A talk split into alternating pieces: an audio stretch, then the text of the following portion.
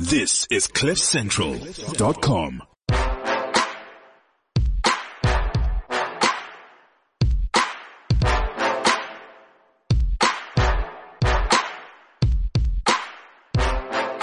Welcome to the Renegade Report. I'm Jonathan. and Roman is present. And um, this is a podcast that Jonathan has been working on for a very long time to get together. Yeah, well, uh, not uh, the simplest to do because our guest today is in a country where he literally this morning, before he could come on the podcast, had to go and get his sort of stipend of water.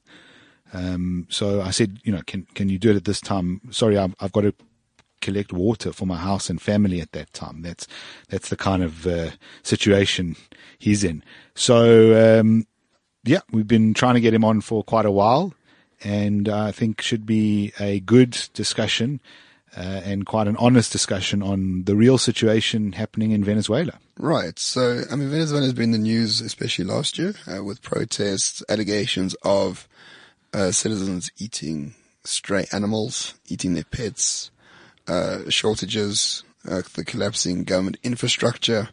So we thought, let's get an actual, you know, resident of Venezuela onto the podcast and see how life is really like and um, whether what is being written about Venezuela is accurate or not. Yeah, I mean, we were just chatting off air, and you mentioned that on our previous podcast, someone asked about hope uh, and about hope for South Africa, for example. Right. And I answered that, you know, hope is, is, is a meaningless term, but things can go much, much worse than Yeah. what we, than what it is. And in South Africa, compared to Venezuela, this is Dubai Sure. without the sand. That said, definitely there are warning signs, uh, and there are similarities, and uh, those are important to take note of, and that's why the ideas we talk about all the time and on every podcast are important.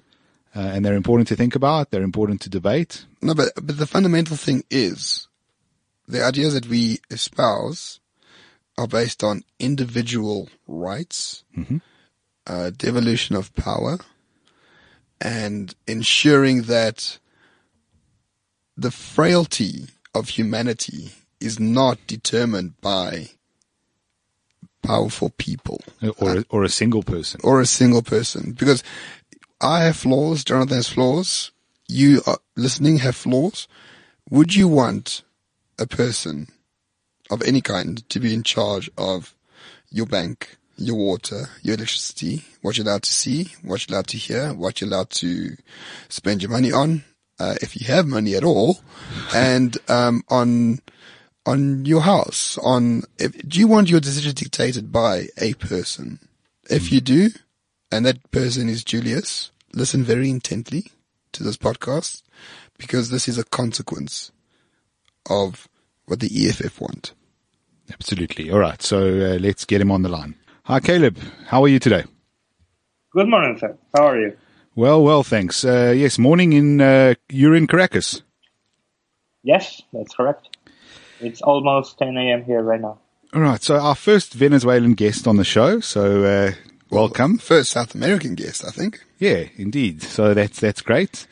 And uh, we uh, we've been trying to organise this for quite a while. Sorry on our part uh, for not making it happen sooner. Uh, we we really wanted to get insight. You know, there's there's a lot of reporting uh, in the media, obviously uh, on on Venezuela, on the situation there. Uh, there's a lot of speculation. Obviously, politically, everyone has opinions. Uh, and I think we know from a South African perspective that it can be very easy to just say broad things about a country. So our, our country is very violent, for example. So you know, we've got a very high murder rate. So people just assume that, you know, if you come here, you're very highly likely to, to be killed. And that's, that's also not true. So I think we, we really just want to get, um, some understanding of Venezuela, of what's going on there. Do, you want to kind of start at the, I suppose, the beginning of, of, of, of where the current situation all kind of went downhill? All right. Uh, so everything really started around the beginning of, of 2010. The, the, the, you, you could start to see the effects of economic crisis even back then. But the things have, have really have really taken have been dialed to 11 over the past uh, uh, three to four years, specifically, especially last year. Last year was just, from my economic standpoint, it was just a huge disaster for us. Everything, everything just went downhill so fast and so quick that we, we are still, um, we are still surprised at uh, everything that happened. 2017 was really a rocky year for Venezuela. We had a few protests. We have an intense political turmoil. Uh, and now we are on a hyperinflationary spiral. Yeah. Our currency, our currency's value plummeted so, so rapidly, so fast that, um, it's very common to see prices, prices rising at least one or two times per week here. Yeah. Uh, the, mm-hmm.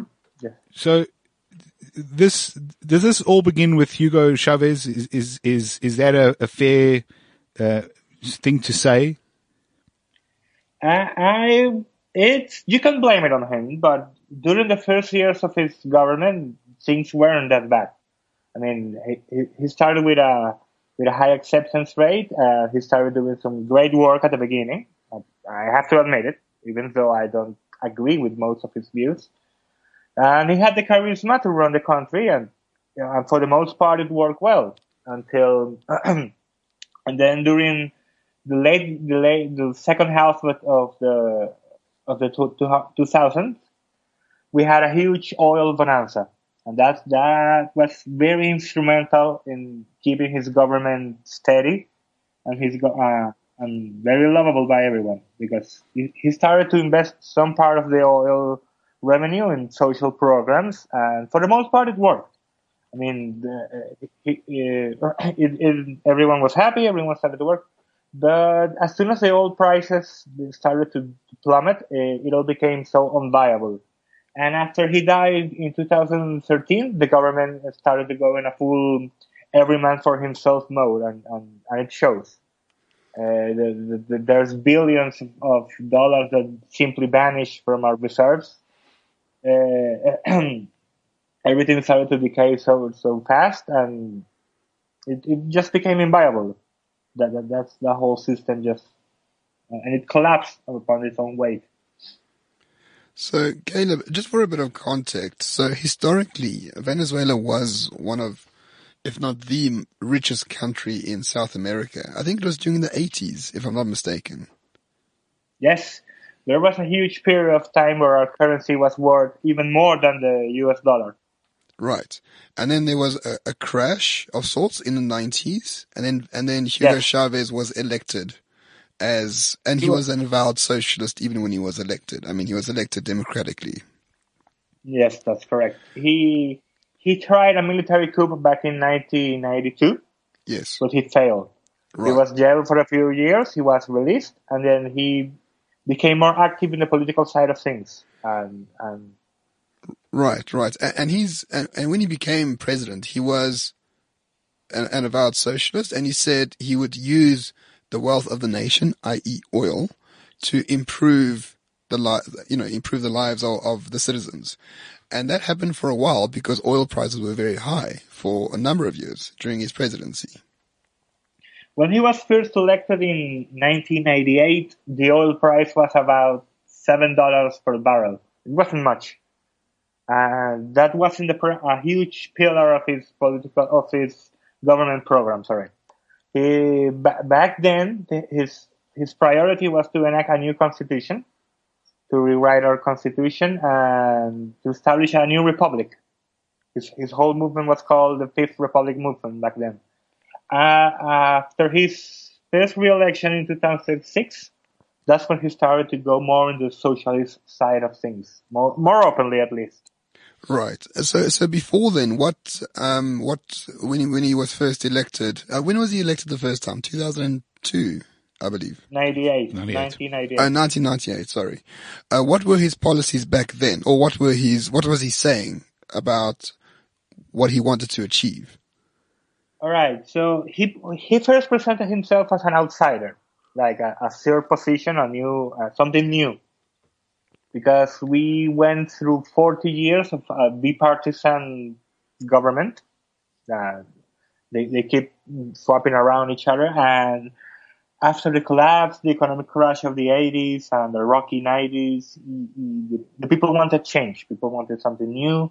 And that's how, how he presented himself. He presented this, this new paradigm of rewriting the constitution, making huge changes to the way things work to make it, make it more socially acceptable, so to speak, to make to enact some sort of social justice. Not not not that word, but you know what I'm trying to say.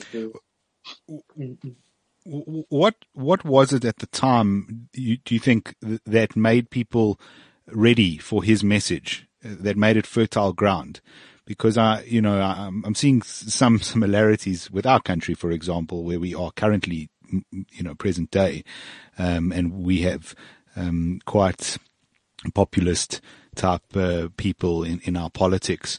Um, and, you know, the, the, we've got a lot of poverty, for example, and, and economic strife that's making uh, their message sort of spread uh, quite a lot, even though it's not the, the best message. So, what was it in Venezuela?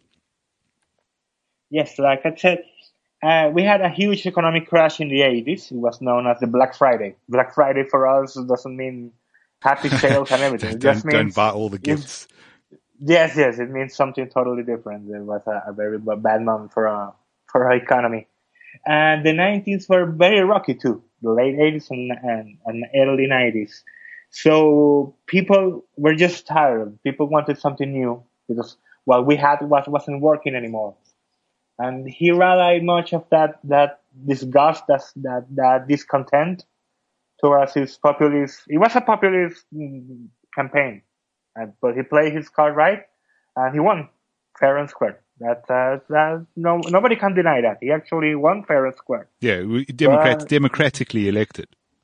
Yes, uh, he he promises what what he promised. He actually did it. He wanted to change the constitution. He, he wanted to make a, a better, a new, a more, an improved republic. That's more or less all right, and and and then you know the the, the mid to late two thousands, uh, obviously, oil uh, screams up. So I think 2008, 2009, it's somewhere around forty dollars a barrel, and by the time we're in 2011, 2012, it's sitting over hundred dollars a barrel, $110, 120 dollars a barrel.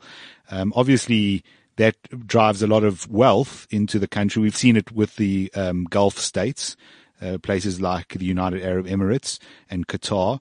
Um, and uh, as you say, that drove his agenda quite a bit.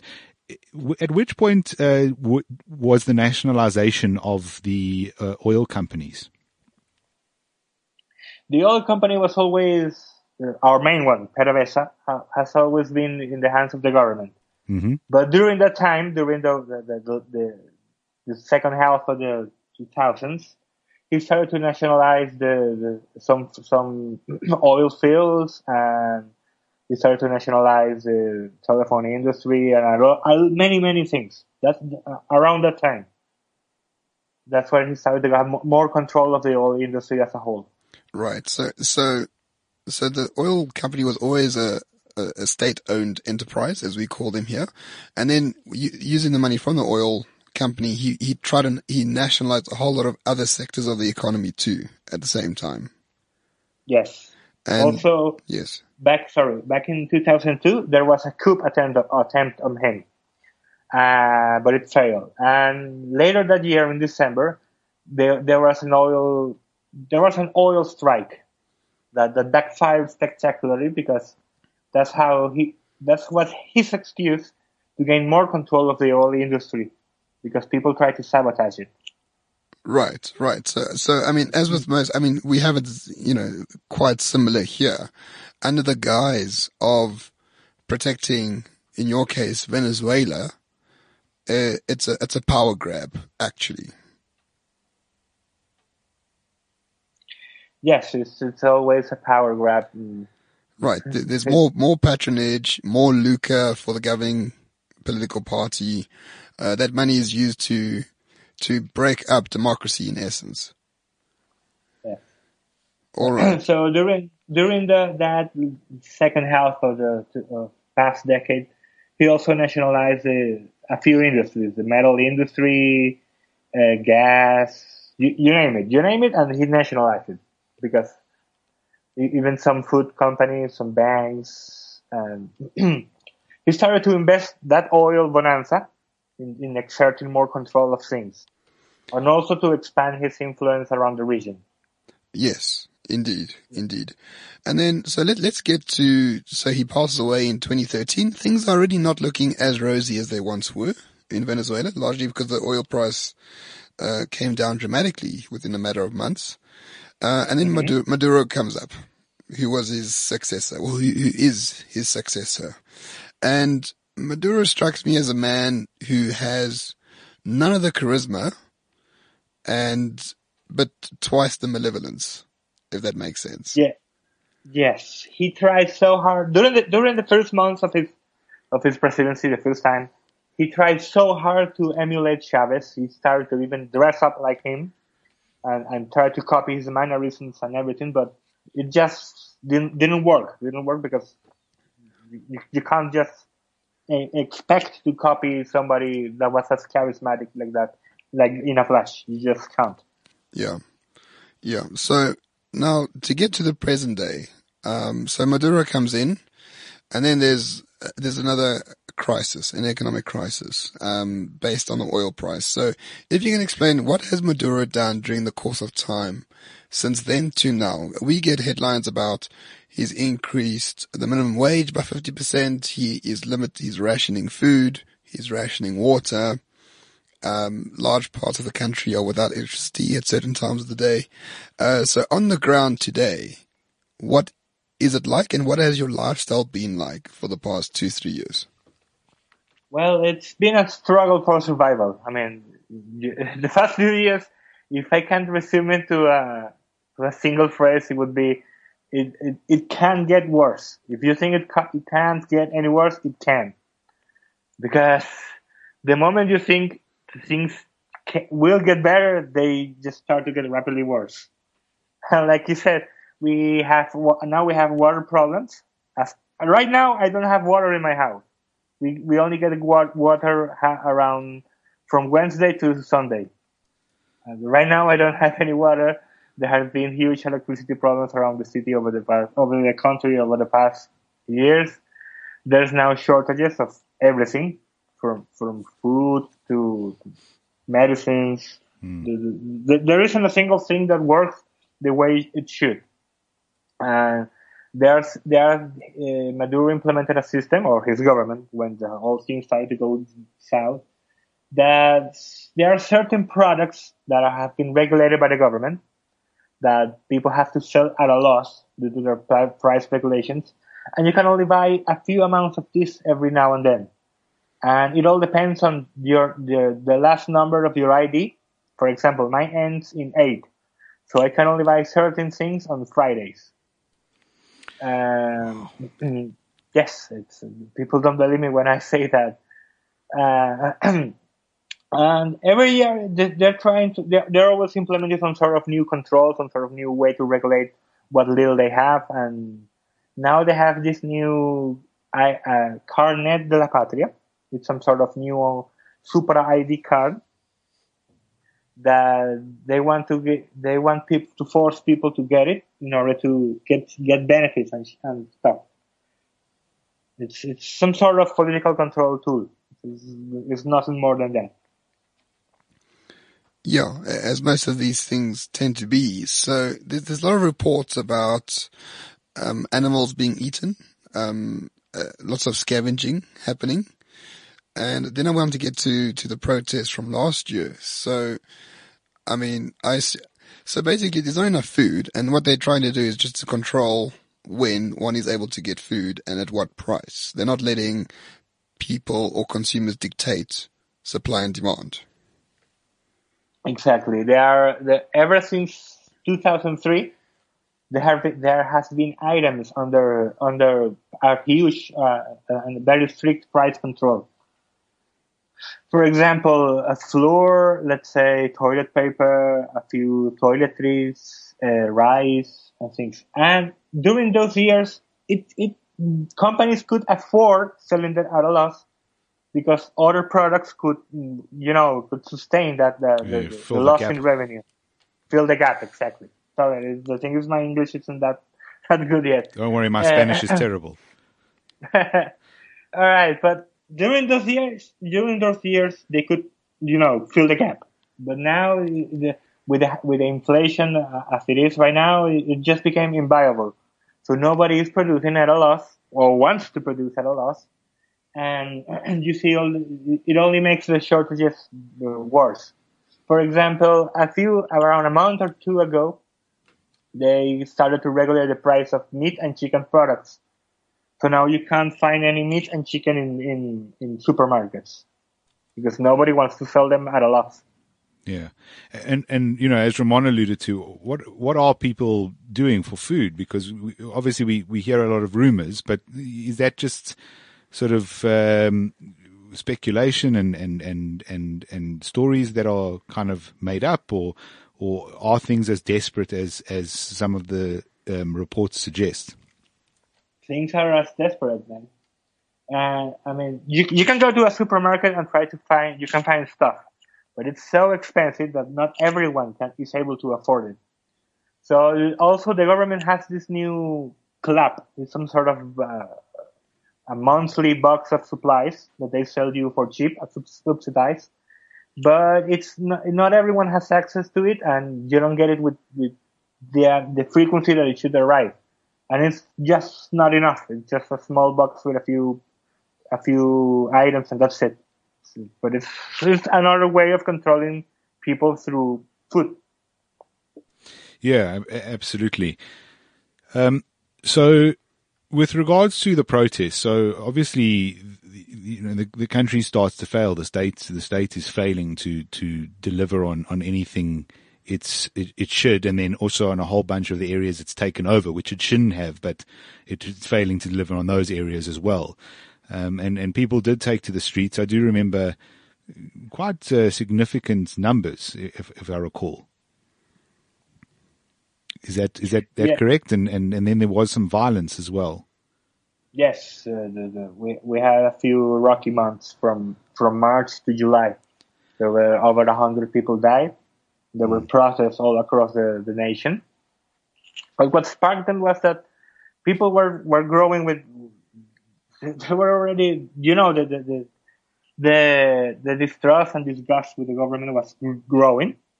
And when they tried to to neutralize the and dissolve the the opposition led Congress, that was like the last straw, and that was sparked the protests back then. But uh, protests as a whole died after July, after Maduro he enacted a new constituent assembly that has the power to rewrite the constitution and has the power to do everything and anything they want. And after they they enacted their constituent assembly, the protests kind of died because the opposition leadership kind of sold out its people and they left them to their own their own, and people just gave up. But now there there have, there have been a few protests here and there, nothing too major, but they are starting again in, January. So essentially, it's becoming, it has become a, a, a one-party state. Yes, All right. I mean, the the facade of democracy has faded away, especially after the, especially after the latest, uh, yeah, after the Maduro's latest um, act in in Parliament. Um, so, a a question, Kaleb: What Mhm. ordinary people whose whose way of life and whose wealth has you know has been reduced to almost zero at this stage? What what do they say? Like what what are people talking about there? I mean uh, uh, everyone's desperate. Everyone's just. Uh, uh, uh, you have to put you have put aside everything, like all their goals, all their dreams, and it's just a matter of survival. Everyone's just desperate, trying to survival, trying to escape the country if they can, but not everyone has the means to do so because there's only 11 airlines left, and what what and the prices are astronomically huge that not everyone can just simply afford a plane ticket out. Everyone's just trying to do other things. So the, uh, came up with solutions to, to, to their economic problem, but it's nearly impossible. It's it's it's, it's a struggle. It's a fight you can you will eventually lose. Can't possibly hope to win against all the, all the inflation and everything. Uh, and if people do try to leave, where can they go? I mean, uh, are are you welcomed in, in other South American countries, or or you know, I know your your country doesn't have the best relationship with the United States, but as can you go there as almost a refugee, or, or, or how does how does it work? Uh, it really depends on how many resources that you have at your disposal, economic resources. Uh, for example, Peru has been very receptive of Venezuelans as of late. But on the contrast, Panama uh, has been very xenophobic towards us. Yeah. People are fleeing anywhere they can from Peru, Chile, Argentina, even America. I mean, trying to get refugee status in America is quite hard, to say the least. But some countries have started to be more receptive towards us. All right, and um, you, you, you, Roman wants to. Yeah, sorry. I actually, I actually want to mm-hmm. talk about not anarchy first of all, but the state is failing to do anything correctly, um, including giving you your most basic rights. Has have there been uh, cooperatives, uh, communal, you know, people getting together to do stuff on their own without using the Venezuelan currency? Um, uh, you know, is, is like, I assume something like Bitcoin and cryptocurrency could be quite a, an important thing for you or for Venezuelans in general. Yes, there have been cases of certain communities coming up with their own sort of currency. Even uh, some pro-government ones have started to ditch away the bolivar in favor of their own local thing. And as for cryptocurrencies, yeah, yeah Bitcoin has been some sort of hidden secret around people, those that have the knowledge to do and the the equipment to mine it, because not everyone has can afford uh, all the equipment. And help. but the problem is that for the past few years, the police has been harassing those that mine crypt, cryptocurrencies. So it's kind of dangerous. And now the government wants to implement their own cryptocurrency but it's very regulated by the government. It's very controlled. You need to register with them. You need to let them know your computer specs. You need to, where do you live and everything. So it, it kind of defeats the purpose of anonymity and privacy that other cryptocurrencies have. Yeah, of course. I mean, the, the, the key features are decentralization and, and anonymity of a, yes. Of, I mean, that's the point of cryptocurrency. It's unbelievable to hear the government trying to, uh, well, it's not unbelievable that they would try. It's just, uh, interesting to hear them actually well, trying to take over a crypto. It's, it's another it's, form of control. Yeah. That's all it is. Yes. that's all it they is. Want to, they have tied, they want to tie the value of the new cryptocurrency to the, the price of the oil barrel. Of an but oil apparently, barrel. Okay. Yes, but they will be, they will be the ones that will mine it, and you have to buy it from them. That, that's that's all we know. It's still new. they haven't released any. I'm sure that worked out well with your fiat currency. Oh yeah. hey, all right. Um, Roman? But yeah, yeah, but so, but going back, I mean, have there been communities, like, have, have private enterprises or private businesses or private individuals taking over government services for, for, you know, for, for real, for the real price that something should, um, that, that something is worth. So, for example, in South Africa, the police force mm-hmm. is, is fairly terrible. They don't do their jobs well at all that's quite corrupt and they're not well trained. Um, so there's four security guards to every one policeman in this country. So a lot of people who can afford it have security guards to patrol their neighborhoods or their offices or their houses. So in Venezuela, I understand with, with the inflation, you know, prices change all the time, but are people able to get away from government services altogether and create their own mini private economy? No, it's they, they won't allow it. That's impossible.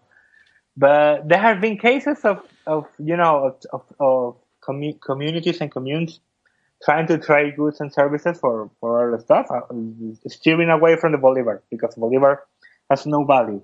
Uh, it, it, it's basically worth nothing, not even the paper it's printed on.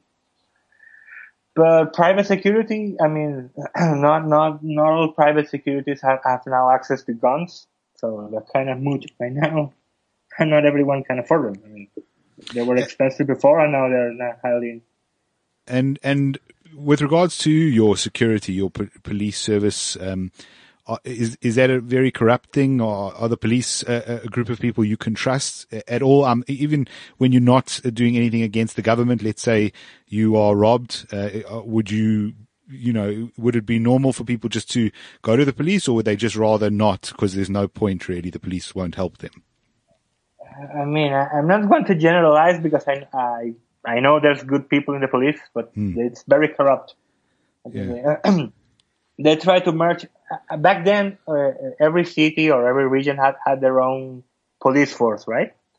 Uh, they merged most of them into a huge national police head, uh, squadron, and and it's just a disaster. It's just, just a complete disaster.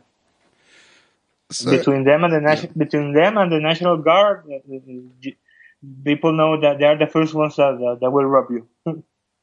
yeah, yeah. I mean, that's. I mean, it's actually quite remarkable how much control that the government has taken from from ordinary citizens and from. Uh, I mean, could anybody foresee this coming along? No. Um, I mean, it's five years of, of absolute hell and no, and the only way to fight back is through violence at this rate, because you can't disengage from it because they won't allow you. You can't use other currencies because they will find you and take your equipment away. They won't allow you to sell your your wares at the price you want because they want to re- they will regulate that or beat you up if you don't. I mean, is there any way to actually get out of this other than just fighting the state?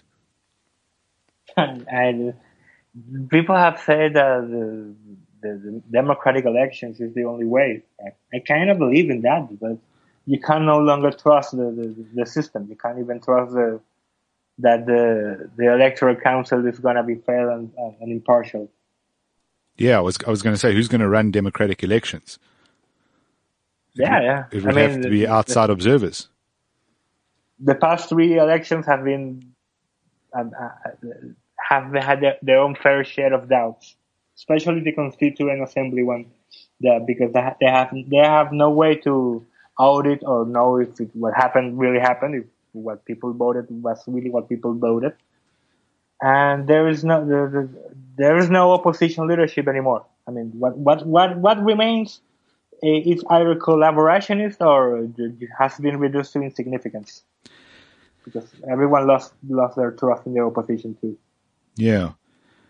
Can I just just go, run through a couple of basic rights that you we all think you need to to live in a free sort of society. So when it comes to freedom of speech and freedom of expression, what's that like in Venezuela? It's always been a troublesome case. we the government will tell you if you ask them right now that we have absolute freedom of speech, but it's a lie. Uh, the they implemented a, a, a, media gag law a few years ago that reduces the, the amount of things you can say. The, the, the, you have to give the government for every hour of transmission, you have to give them one minute to for them to take over. The government will take over uh, all broadcasts uh, when they want to say something.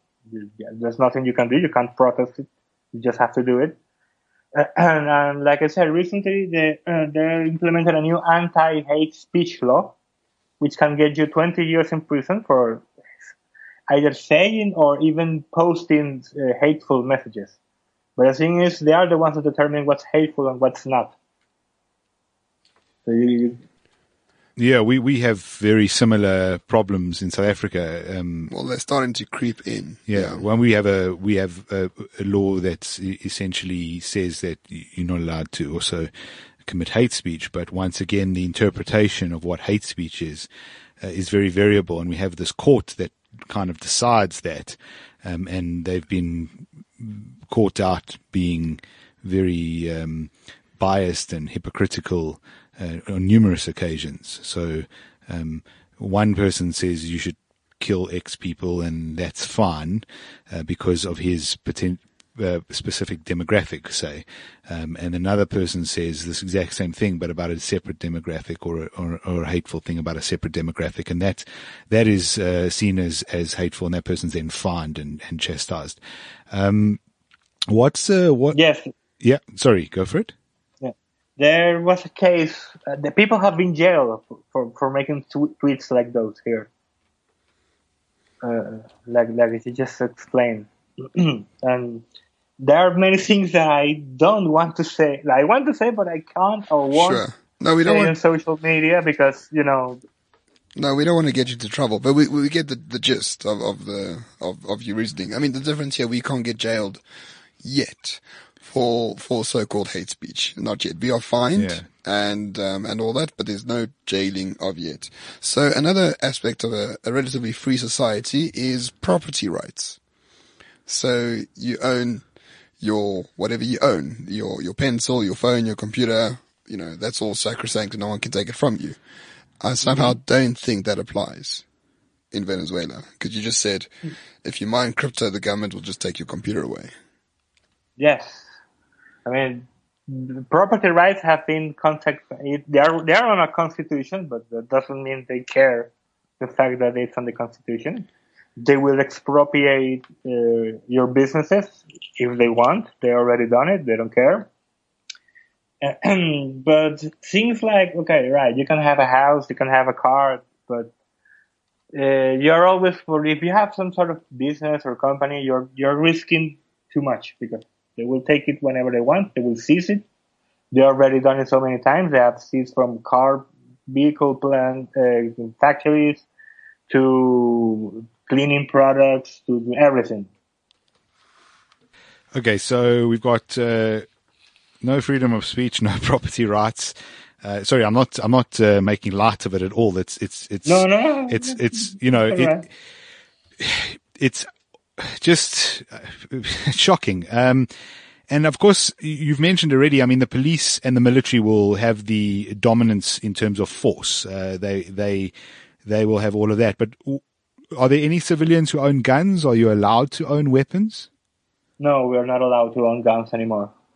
Okay, and and I mean I think this is an important point because I know there's a lot of um, people. You know, we we're quite pro gun rights, um, legal, you know, etc., and all of the re- rest of that stuff. But um, you know, there are a lot of people who are anti-guns because they they don't see a purpose, and I I think this is exactly something like they have the Second Amendment, for example, in the United States. This is exactly the reason that that exists, right? Is Uh-huh. if you need to rise up against a tyrannical government then you can. If you, if you, if you have gun rights, um, if you don't, um, then essentially you get into a situation where I assume in the protest last year it was people with their bodies versus the government and their weapons.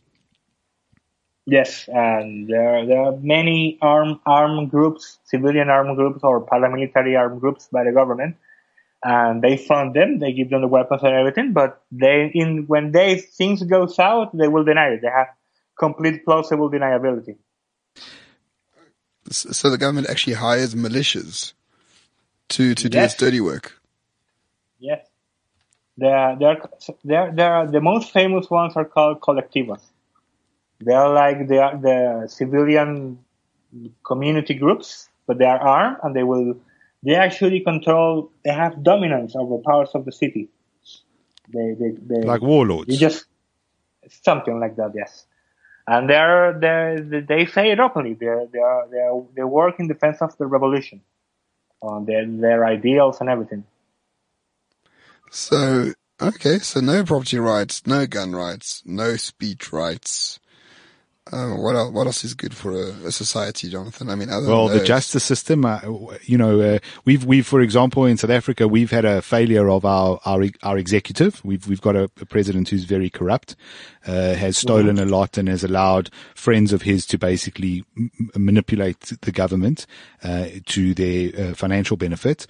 Um, so our executive is out. Uh, our parliament is run by the president's party, the African National Congress. Uh, so that, um, uh, they have a majority, so they, they put through whatever they want. So if, if at the time they happen to be corrupt, which they are currently, uh, you have no control. So our last sort of, uh, hope is our, um, justice system, the courts. And uh, we have been quite lucky, certainly at the higher level of the courts. I think at the lower level we do have problems, but at the higher level, so we've got a constitutional court, which is our highest court, uh, Supreme Court, for for want of a better word, um, mm-hmm. and uh, they have been particularly good. In fact, they've made rulings against our president, uh, which uh, you know has not only embarrassed him but has been financially costly to him and politically costly. Uh, justice system wise, do you have any any you know, judges standing up against the government, or has that all been removed? No, no. The the, the whole Supreme Court is uh, is in the government's pocket. I mean, uh, before they, they had to renew them because as part of the constitution they had to renew every few years. But after the opposition won the majority in Congress, they renew it like a week or so before they had to before they lost the majority, before they have to concede their seats. So the, the current Supreme Court is just another extended arm of the government. And they are the ones that first neutralized con- the opposition Congress from doing anything. Yeah. Uh, tell me, Kaleb, you know, essentially it's a, it's a, it's a particular, particularly just desperate situation. Um, this, this, you know, it, it's enemy of the state, but it's more like state is the enemy. Um, and it really yeah. is true in your scenario. I mean, Roman's an anarchist, so the state is always his enemy. But um, in a in in you know many times in a more metaphorical sense, Ramon will drive home today. No one will really interfere with him. He'll you know he'll be fine tonight. He'll turn on his tap and he'll have water. Um, here, you know, you are literally struggling for everything. What do you you know, we, we do sometimes make light on the show, um, because we, we hold a, a, specific view on the world. But what do you make of people when they earnestly say things like, um, you know, real socialism has never been tried. You know, Jeremy Corbyn, uh, for example, in the UK was a big supporter of, of, of, Hugo Chavez and his policies until 2011, 2012. I think he hasn't said much since then. But ideologically he hasn't changed. Uh, there are uh, lots of people around the world. Uh, uh, Justin Trudeau has has praised some forms of communism, um, what, and and and obviously many other people, you know, uh, who who you might not expect as much of uh, from politicians who should know the ideologies, but uh, certainly celebrities all over the place who who espouse um, socialism, who keep cross-referencing things like Denmark or or the Nordic countries which don't practice actual socialism. But but what, what do you make of that whole um, socialism has never been tried, and and and it's just I think what I've told, what I've read about one of the socialist parties says that no, Venezuela is just um, capitalism gone awry or something to that effect. What are your views on, on that kind of stuff when you are living in this this situation? It's, it's, it's so convenient for all of them to to now say that Venezuela is not real socialism when a few years ago so many publications said it was a, this was a socialist paradise and everyone should copy our success and our glory and everything. And, and everyone, everyone that says that to me, I just invite them to come over. I mean, they, they can stay in my house. I don't care. I'll give them the full tour, the, the full socialism experience. So they can stay in your house, no food, no water, no electricity. Um, yeah, they, they can they can go with me to the bread lines to find bread, try to find medicines for my mom, uh, sure. take expired pills like I am doing right now. I'll give them the full the full experience. Uh, uh, is there is there any aid coming in? Um, you, you, know, I mean, you talk about medicine. I assume this the health system has has largely collapsed. Um, and and as you say, pharmaceuticals aren't widely available.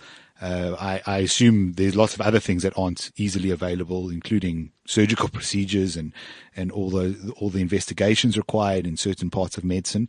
Um, is there any you know aid coming for, for those types of things which which you know, people die without? Well, I'm I'm I have a personal case with that because my mother has cancer and we haven't been able to find proper treatment for her. So I'm I'm desperate seeking out any every organization in the world trying to get some sort of humanitarian aid for her so, so I can get her out and so she gets the treatment she deserves because she's a doctor. She's a great person, mm. more more than I'll ever be. And, and but yes, there is about 85 to 90 percent of medicine shortages here. The health crisis, the health system is in complete dis- disaster. You ha- you have a public sector and you have a private sector, but uh-huh. uh, no, not everyone can afford the private mm, sector, and it's always been like that. Uh, for the most part, it's worked because yeah. the public sector, it's not the best, it's not perfect, but it worked. It used to work. But nowadays, it's incomplete. It's, everything is a complete mess. You, you can't even find supplies for surgeries. You have to provide the hospital with your own supplies if you want to get a surgery right now. Because there, is nothing. And the government is refusing to let humanitarian aid in the government, sorry, in the country because they say there is no crisis. They, they say that we don't need help because there is no crisis, everything is good. And it's just an excuse, quote unquote, from the U.S. government to invade us. That's their whole excuse for for, for. Yeah, the, the third, the old third force uh, being used as the as the as the excuse. The the and that seems to be always uh, what governments seem to justify is that someone wants to colonize or invade us or uh, you, telling us about it now in Venezuela these Iran protests that happened recently that's what's being said about them. No it's the CIA trying to topple the government there which in, on this occasion I don't think it actually was. Um, yeah it's it's it's uh, it's unbelievable. But tell me when you're standing in that bread line uh, and you're speaking to you know fellow Venezuelans um, you know, are people just aware of the situation they're in? They know it's wrong and they would love for the government to kind of disappear and to be able to take control of their country again. They just don't have the means or are, um, people just so focused on surviving that politics really don't enter it anymore? It's a little bit of both because the problem is we have nothing, we have nothing to replace it with right now. The opposition is just as, a bunch of collaborationists, in my opinion. And they have been reduced to nothing. The government has demolished them. They play their cards right, and now nobody believes in either side. So it's it's a bit of both. I mean, every, everyone just wants to get the country back to what it used to be, or at least to to make it work to a certain degree. But at the other hand, you have people that they they are they just want to survive. They just want to feed their families, their children, so it's it's it's a complex situation. So many so many things that you can't do, uh, or, or, as a as a regular citizen. So so where do you think this will end up, Kaleb? Um, it, it appears that only violent revolution or a slow decline to the Soviet Union. Um, that I mean, it appears that, that those are the options. There's no recourse in the law. There's no recourse in politics. There's no recourse in in, in communal activity. Um, yeah, there's soon there'll be nothing left to to to fight for, so to speak. Um, where do you see it going? I mean, at this point, the only the only way I see see it is that for some reason, for some inexplicable reason, the government collapses on its own. It's the only way because they have absolute control on everything. They control the military, they control the police, they, they control the courts, they control the, the electoral center. Uh, now they have a, an almighty assembly that has the power to do, to rewrite the constitution if they want. So the only, the, the only way is they collapse on their own somehow. I don't know. Mm. But in my case, I just I have to get my family out, man. I mean, my mother is sick, and I have a little brother to take care of. And in, the, in my perspective as a citizen, I have no, no, no hope here. I have to get them out somehow. That's, that's all I have left. Yeah. Just, just quickly, what, what's still funding the government? Obviously, there must be some oil revenue, although oil is not as um, expensive as it used to be. Uh, and, and I assume there are still some families or some connected people who are actually wealthy, because uh, that inevitably happens uh, in these situations. Um, so, so where where does the money still come from, and and and who are still the connected people? Well, they they have they are managing whatever what little oil resources we have. They have they also, everything. So it's from that, and they also have a few families, or even the military. The, the military is the only thing that's keeping everything together, and they keep them happy. And as long as they are happy, uh, Yeah. they won't do anything. It's interesting because uh, just north of our border, Zimbabwe was exactly the same story. So Robert Mugabe had similar um, problems in Zimbabwe by his own creation, uh, runaway inflation, for example, um, and no, not dissimilar to, to Venezuela. And the one way he kept power was by making sure the military always had enough food. The military always paid their salaries, um, and the military always looked after. And so there was no way for um, people to kind of overthrow that government. Uh, and only when it became clear that uh, there were people from outside of the military who wanted to uh, take over from from him, and that threatens the military, some of the people in the military's um, safety and and I suppose the trough that they feed from. Uh, only then did, did, did that cause the sort of coup that that ended up happening there. Yes, yeah. I mean, the, the military became some sort of super high caste here. They have, they're the ones with the benefits and everything. Yeah, They- they- yeah. Yeah. And it used to be used to be the other way around. The military was was here to serve the citizens. Now they're they're they're above everyone else. Uh, do you, um, do you think there's any um, major reformers within? Well, you said there's no politics anymore, really. But do you think that sh- is there a collaborator of Maduro's who will take him out and, and have the possibility to to undo a lot of the harm, or do you think it's, it's too far gone now? It it could happen, but I don't see it like it like it might anytime soon because there are there are in fact in the government there are a few factions. You have the military side, you have the really hardcore uh, left left communist left side uh, faction, and you have a more uh, a more moderate civilian faction, and they're always struggling for control. But so it, it could happen, but I don't see it happening anytime soon. Yeah. So, so Kaleb, um, just to, we're going to, we're going to end it just now. How do we support you? yeah. How do we help you? If our listeners really want to help out with something, what is the best way to do it? Well, we are quite kind of economically disconnected from the outside world because it is legal for us to have any sort of currency that isn't our, our own. but I managed, with the help of some friends, I managed to open a Patreon and a PayPal. And through a few shady means that I can't say openly, I am able to convert some of that money in, into bolivares, which is our currency. And I've been saving the rest to, to for an escape plan. That's that's Yeah. that's that would be the also Bitcoin or something like that, but uh, that's more tricky here. And uh, if if if people would like to donate to to that that uh, Patreon or or, or, pay, or PayPal, We'll, we'll, we'll I you'll give us the links. I will. Yes, I will. I, Perfect. We'll put it up for you. yeah. all right. Thank you so much, man. La- I last appreciate it. Yeah. Last thing is, um, sorry, I did forget earlier that the, a free press would also be part of a, a functioning country. I, sh- I assume you don't have that. Um, No, no. And uh, All the government. is- oh, the media, the, the media as a whole, uh, a, a large majority is owned by the government, yeah, and it's just a, a huge propaganda machine 24 that runs 24 seven. yeah, And what's left of the private media is has been self-censored in order to survive.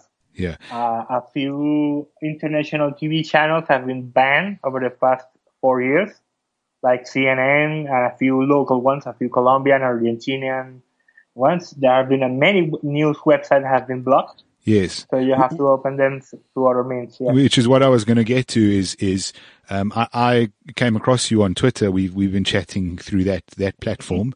Um, so I assume that's still open for the time being. Um, the, no, no sign of the government shutting that down at this stage. No, it would be a huge backlash for them to do it right now, but Oh, really? with the new with the new hate speech law, they can do it. Okay. They can for they can they, now they have they have the, the legal means to do it, but they haven't yet. And that would apply to Facebook as well and, and all the other social media platforms. Yeah, everything. Every uh, applies to any website in the in the in the planet. All right, Kaleb. Look, uh, I uh, have to say that's an incredibly sobering uh, hour of conversation. Um, uh, you know, it's uh, it's easy to read on these uh, things about how, how bad it is and, and what the situation is and what people are doing to survive, but it's quite different to hear it from the horse's mouth, so to speak. So, thank you for coming on the show. It was a pleasure, man. Anytime. It's a pleasure to have you. Um, to our listeners, at this point, we often ask you to donate towards our show. I think for uh, this episode, certainly, uh, we would ask you uh, if you've if you've got the means. Um, we will get the links. We will post those on our various platforms. Uh, please donate towards Kaleb because uh, he is in quite a dire situation. Uh, obviously, just trying to get by trying to buy food and uh, then with a sick family member as well who who can't find treatment in a country where the health system has collapsed. So um, really, really appreciate you coming on. Really appreciate you sharing with us, and uh, at, I'm sure at some risk because uh, this is uh, not the normal propaganda that your government would like there to be out no. there. Uh-huh. So uh, yeah, I'm just uh, very grateful and and thank you so much no, I'm, I'm, I'm also grateful that you let me share my experiences through, through this means because. All right, Kaleb, uh, we'll, uh, we'll definitely keep in touch and, uh, I really do hope things get better for you. Thanks, man. I hope you have a fantastic evening, you and Roman. Yes, thank you so much. And, uh, yeah, that's, uh, that's quite, uh, quite the story and quite the goings on, Roman. Well, yes. I mean, everything that is being reported appears to be true.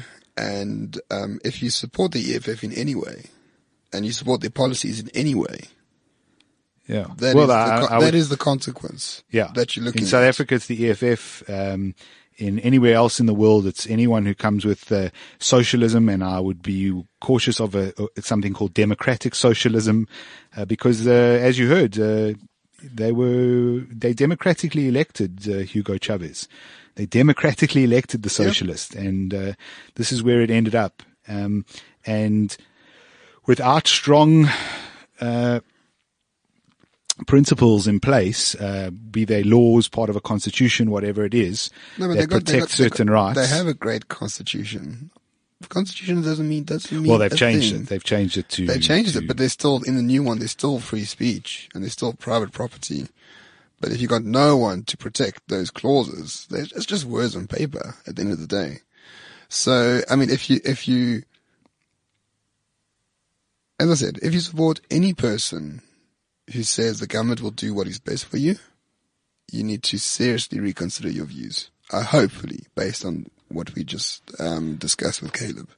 Yeah. Well, even if you don't uh, reconsider your view on the government as a whole. I know that's a step too far for some people, uh, but certainly your views on the way things should be run and the power that should be given to the state. Uh, that uh, that certainly should be of concern. Right. And he is uh, he is exceptionally desperate, and and I mean it's just a just a horrible situation. Right. So as a with with uh, without asking the patrons you know, upfront, but we think that they yeah, would agree with us. We, we've elected to donate a monthly, uh, a month's, what you call it? Whatever our income is in this month of January. Yeah. Uh, whatever we received because it would have come through um, a couple of days ago. So we'll go back, we'll look at that, and whatever that income was, uh, we will donate that in full to uh, to Kaleb. Yes, I think uh, he probably needs it more than we do. So, right, certainly so. Um, and um, yeah, so as I mean, it's difficult because we, you know, you never met Kaleb. Uh, those who are listening, but if you are able to to support his work, uh, if you have to choose between us and him, choose him. Yeah, absolutely. His is about survival. Ours is about growing a podcast. I mean, there's no, there's no, there's no, no debate. No. If you would like to follow him or get in touch with him, he is on Twitter at Kaleb Prime. That's uh, with a K. Uh, and we will uh, upload uh, his Patreon, PayPal, etc. All those uh, ways that you could uh, provide him with a bit of help. We will uh, upload those onto pa- our page onto the Twitter link when we when we tweet it out. And once again, thank you for listening. Quite a sobering show, as I mentioned, and something to think about. We'll catch you next time. Thanks for listening. Cheers. Bye.